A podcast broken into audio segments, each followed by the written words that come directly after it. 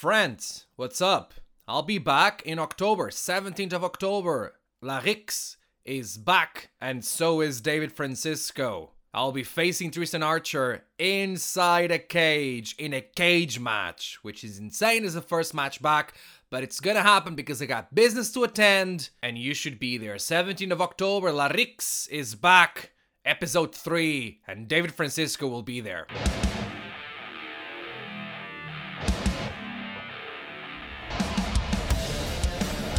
Hello and welcome to the David Francisco podcast. I hope you're doing great. Today on the podcast, a catch up with Tate Mayfairs. It's a great conversation, but we talk a little bit about something that a lot of people don't know the fact that he actually started training a long time ago. We talk a bit about that and the differences in when it comes to the size of the scene and how things were before and how they are now. We talk about that time that we met Sheamus, WWE superstar Sheamus and how that came about, both him and me, in different situations to be fair. And we talk about the time when he wrestled James Storm and the Invisible Man while he was tagging with the Invisible Man. It's insane. He's he, he had a lot of insane experiences already. It's a really good conversation and I'm sure you'll enjoy it. So let's jump into it. It's Tate Mayfairs in a catch up here on the David Francisco podcast. Okay, Tate, the first thing that I need to ask you, which I think mm. we've hmm. never talked about this, is where do you get your scarves? Ah, you know, not always the same place. The first one was before I came back to wrestling. I um, I played some gigs down in the southwest in Cornwall. And we stopped by a car boot sale, and I saw this wonderful, silky red and gold paisley scarf and I had no use for it at the time, but I just thought, oh, I've got to have that.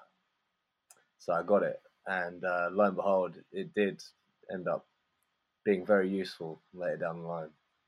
You just got it because uh, you liked it. I love that. Yeah, man. I just thought, oh, this is this looks divine. I love that. Um, didn't really have much use for it, but yeah, it obviously ended up being being used later down the line. I got a pair of uh, like red and gold paisley gear, and I was like, ah, oh, that marries up. I'll get that. And then going forward, I think the next pair of gear I got was blue and uh, gold or whatever. And um, someone I trained with was like, hey, I've got a cravat that is going to match that gear perfectly. And it just so did. And uh, yeah, it's, it's gone on from there basically. That's that's crazy, man. It's I, thought that you would be like a choice because of wrestling, but it wasn't. It was just something that you had, and you're like, yeah, I'm gonna add this because it's gonna look good. Was this before or after Jericho and MJF did their scarf things? Um, it may have been after Jericho. It may have been, his one was just like plain black, right? Yeah, yeah, yeah. Uh, the idea of a scarf. Sure, right? Um, and and MJF was about, but he really wasn't what he's become, you know. Mm-hmm. Um, so I didn't see it as a as an issue at the time. Obviously now there's there's some comparisons to be drawn, but uh, I think I pull it off better than him. I think I'd be really annoyed if like I looked around and I'm like, oh wait, no one else is wearing a scarf, and I can't think of anyone that had the scarf. I guess Mister Perfect had the the, the um, the towel, but but then right. like JBL kind of had the towel as well in another way. But no one no one has a scarf. I'm gonna get the scarf, and then boom, six months later on national television in America on on Raw, Chris Jericho comes out with a scarf and be, makes that a big deal of his gimmick, and I'm like, well, guess I'm gonna have to go and look for something else. that would yeah. be the worst. Yeah, ah. that'd be yeah, the worst, well, man. You know, I'm glad that I'm glad that wasn't the case. That's cool, man. Uh, you you were saying you uh, you um you had a, a gig, you were playing a gig. So like so oh, people oh, yeah. uh, maybe people don't know this about you. Like even though um like in the last few years you you've been getting out there a lot and getting and making name for yourself, you were actually in wrestling and then left and then came back. All right. Were you doing music in between? Yeah, that's exactly it. Yeah, actually, I realized I spoke about that with many people much anyway. Yeah, so I, I, you know, same as everyone, loved wrestling ever since I was a little kid. I started training when I was 14 years old. Um, I found an ad for a training school in Fighting Spirit magazine, no less, back in the day. And um, yeah, I started I like started training when I was fourteen. Uh, wrestled up until I was about eighteen or so, and um, at the time, British wrestling scene was entirely different, man. Um, there was like one show per week maximum, maybe two shows a month. You know. When when was only- when was this?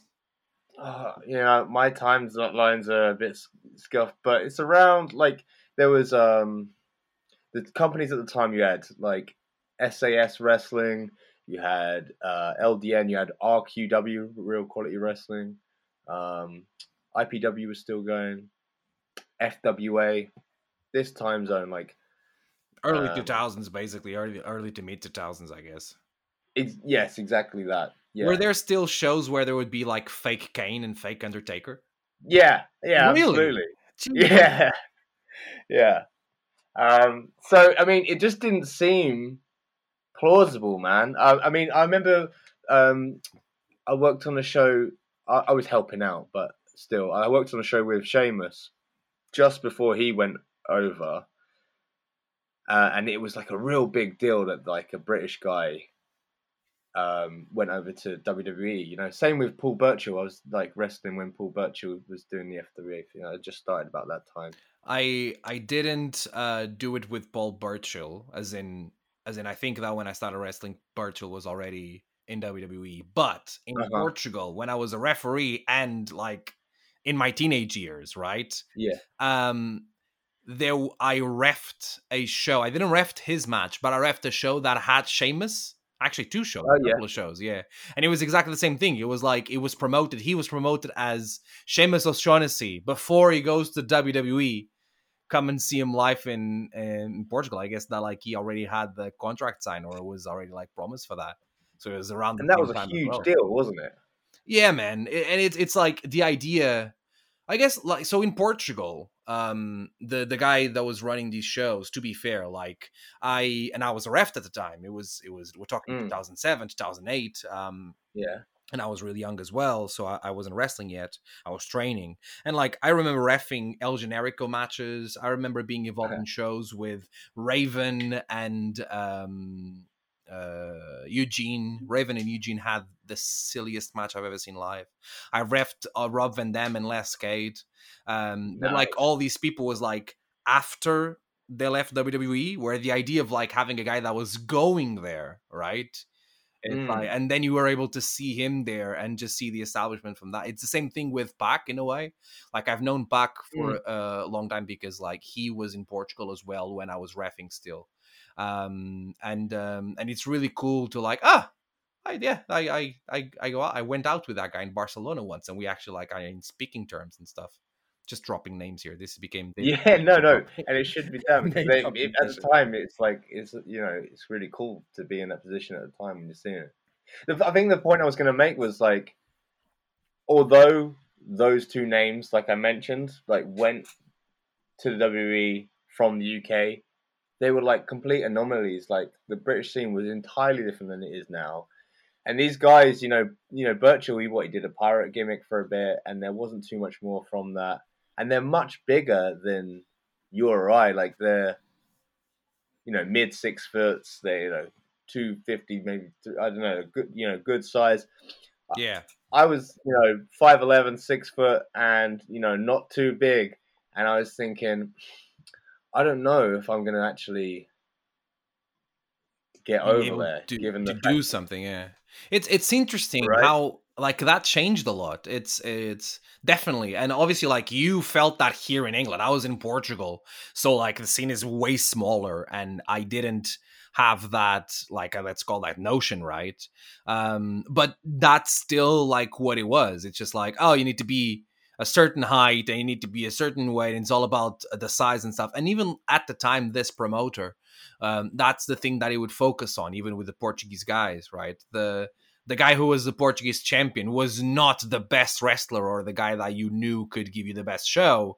It was the biggest guy, the guy that you could, the, the muscly guy that you could put on a poster um, and just sell muscles and sell the image of a, a wrestler. I guess like things definitely changed a lot in the last 10 years, which is for the, the best. Just like for everyone, like audience and wrestlers, right? I think even Um, at the end, it's like it's healthier, you know, like the Mm. new generation of wrestlers are healthier wrestlers, not just because they don't go Oh, for crazy yeah. bumps and stuff, but like you don't have the the, the, the incredible like the steroids in the in the backstage, the rampant like hardcore steroids that you had used to have at the time that then had to be paired with painkillers and just like yeah, it's way safer. Everyone's a lot more health conscious and a lot more athletically focused now, Absolutely. for sure. Absolutely. Absolutely. And you know, just the um, you know, I don't want to get into too deep, but you know, just some of the the atmosphere and, and things that happen, you know, backstage and in the community surrounding wrestling. Like I know there's been some issues recently, but in general, from back then in Brit Wres, like to now is night and day, and it was not a like a you know a particularly great place to be. Uh, so, like I say, when I weighed it all up, and I was like, "Am I gonna get out there? Is this something I want to like be involved in the underbelly of going into my further, you know, young adult life?"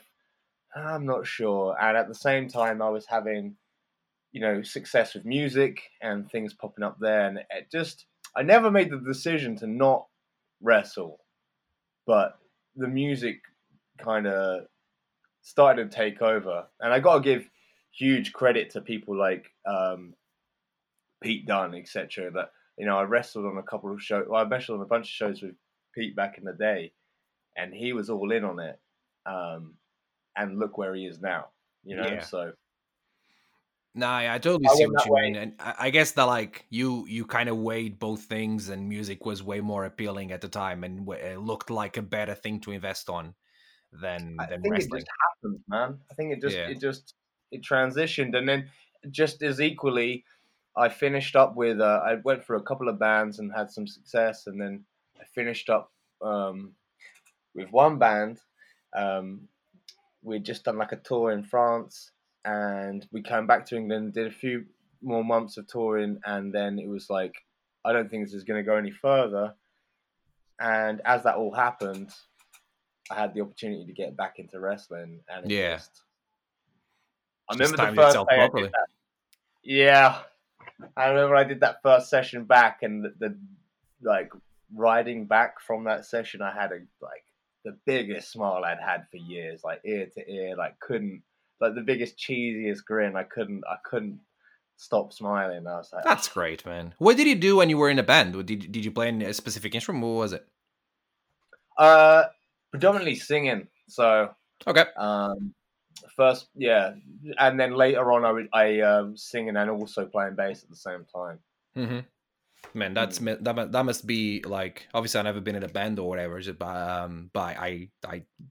I'm not gonna say I'm a musician. I can play instruments and stuff, and it's like Oh, the idea of like someone playing bass and and singing at the same time is is must sounds complicated because they're, they're they can be two different melodies and then i think of um freaking phil collins playing the drums and singing it at the same time Oh my I'm like, god! how man how do you do it jesus Yeah, man. because you're Yeah, a that's something why. else. I gotta say, it was a bit of a baptism by fire. Like I could play guitar, but a guitar you kind of there's there's a bit easier to play guitar and sing because there's it syncs up a bit better. But bass, Yeah, exactly. playing a totally different rhythm and um. yeah, I hear it. I never tried it, but I like I can imagine how how how hard it would be. Because it's like it's two different melodies in your mind. It must be you just have to have a lot of experience, man. That's cool. I'm glad that like coming back to wrestling made you happy, and um Oh, and here you are now. Right? You've been, to be fair, like um you've been in the ring or like involved in shows that had like a lot of, of stars and future stars and stuff. I, I can think of, uh, I know that like Wrestling League um gave you a lot of those opportunities as well um and you, you've been you've been like involved a lot with with progress backstage right now just uh Mm. dealing with all that and um what are like one some of um your favorite memories of like this run you've been getting in wrestling so far Oh, oh, um, uh, one thing that comes straight to mind is uh, wrestling a, a tag match against James Storm, um, where we had it. It's a bit like silly as well. But we had an Invisible Man, on, so it was actually a six man tag. It was me, Corey McCrane, and Invisible Man versus uh, the Bruce, the Invisible Man, and James Storm. Why? in front of about like twenty people. It was. Is this is this is this in Ipswich? Is this at the Yeah. Deer in Ipswich? and like You know- Why? I don't know, man. And, the- and um, I'd had a match earlier that night that was all, you know, that was a hell of a lot of fun as well. But I don't know, they wanted this thing as this silly, like, you know, round off, go home bit. It was Yeah. kind of like a fun show, you know, it wasn't like a serious show. Yeah. But yeah, like I remember uh, that was a lot of fun, and I was being all professional about it. And then when I was just before the curtain, before it, his music played, and he went out and went, "Oh shit, yeah, yeah, no, I'm wrestling James Storm. That's cool." Yeah. Um, but there's been a great Speedball was a hell of a lot of fun. I've been in tag and, and wrestled against him. Man, I, I, Uh, I, I very much looking forward to, to wrestling speedball at some point because I feel like I've seen him um, just the way he gets invested in, in matches and just wants everything to work Mhm. out and just like his love for for doing wrestling. Just like yeah, I want to I want to want to work want to work with that guy.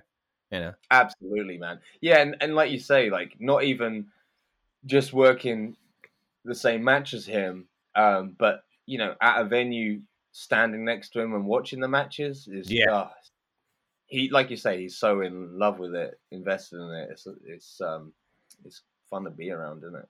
that must be great, man. Really good. Um, yeah. Any more? Oh god, yeah. I don't want to. I'm gonna sound like a name dropper, aren't I? But uh, no, that, that, I'm, I'm the one asking. Don't worry. Like blame me. I'm the. I've done my name dropping, and now it's your turn. Ah, it's David, guys. All right. Um, yeah. Uh, I tell you what, Sha was. Uh, you had Sha on recently, didn't you?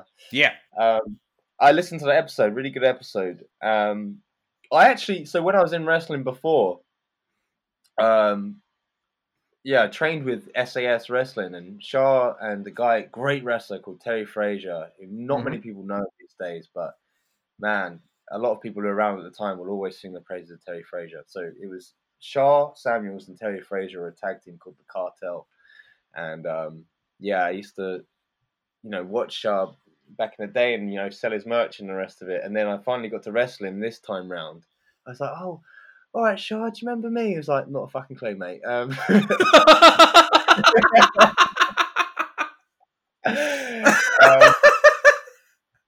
I was like, oh, cool, man.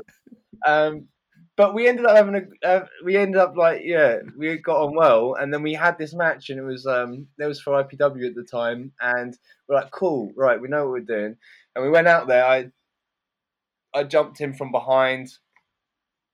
I think like tore his jacket off, and then he like starts fighting me back. Boom, boom, boom. punches me to the ropes, and then whips me to the ropes.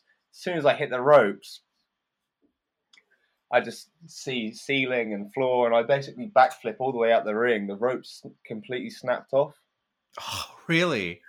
Yeah, more so than the rope. It was actually the the turnbuckle bit. The yeah. held the rope. So the actual, so they couldn't even fix it back on. So then we had to just completely call the rest on on the fly from that point, and that was uh that was a lot of fun for all of those reasons. For getting to finally work with Sha, for having to completely change what we're doing um, in the moment, and uh, and yeah, just a yeah, learning so that was- experience. So it's just a learning experience, isn't it? Yeah, and I'm sure that like he was able to to, to kind of guide you around, and you learned uh, learned a lot from that, which is cool. Thanks for listening to the podcast. I know at least one person does. Um, Yeah. and thanks for sharing. good, man. I thanks for gotta say. I no, like- thanks, man. I was like, hmm, what am I getting myself in for? So uh, I had, uh, um, so I listened. I was like, yeah, no, you're actually really good at this, man. You've got the, um, you sound, it still sounds great. You sound very pro. It's really good, man. Really well produced, everything. Thanks, man. So, uh, just so people know, uh, we kind of arranged this before, where I would allow him to name drop and take the blame as long as he would praise me afterwards. That's the Yeah. that was the agreement we Yeah. got here. How's these last few months been for you? Of course, like obviously, I, we haven't wrestled since March, and, and Mhm. like, is it been good to like rest some wounds and stuff? Are you eager to go back in? Eager to go in. eager to go in. Man, I was on such a trying to not swear. I was on such a good roll. I felt personally. Um, you know, I was really fortunate enough. Like, it was really kind. A bunch of people in the in the industry. I think Brooks kind of kicked it off, but like, I had a bit of a shout out earlier in the year of people being like, "Tate's the man." Like, he's got some good, yeah, done some good things. There was a like a, a, a trend on Twitter, right, or something like that, where people were just like putting you over a lot, which is really cool, and it must felt great as well. And everything like there is is true. Like it's it's definitely earned the all those compliments you're getting from people. Bless you, man. Thank you very much. Um, it was yeah, it was a it was honestly like a really lovely day, and um, yeah, I felt I felt all the momentum on side. You know, I was um, getting booked at Schadenfreude, getting booked at Riptide, and and like, you know, I felt like and there was other news which, but yeah, everything was going right, and then bang, you know, yeah. COVID, lockdown. Ooh. Um, you know, I think we all went through it, and then uh, again, as an industry, like you know, we've had some like, you know, horrible things that we've all dealt with. But I think out of the other side of everything, um, I've like I feel right now today I feel fantastic, man. Oh, look at me using your name. uh, I yeah, I feel really good. I've started, um, and I worked out the whole way through, but I've just started to really pick it up. I get up at four a.m. now and go for a run, and then I get all my, my, like work sorted and done, and then I go for another workout uh, later in the day. And um, you know, I've been watching a lot of shoot fighting and like MMA and like Muay Thai from around the world, and been practicing on the bag and watching loads of wrestling. And yeah, I'm just yeah, I'm excited to get back in there and just fucking have it. Let's no. push this Brit Wres to a whole new level now. Yeah, man. The one thing you haven't, um, eh, you were talking about pushing it to a new level. That's definitely like uh, a thing.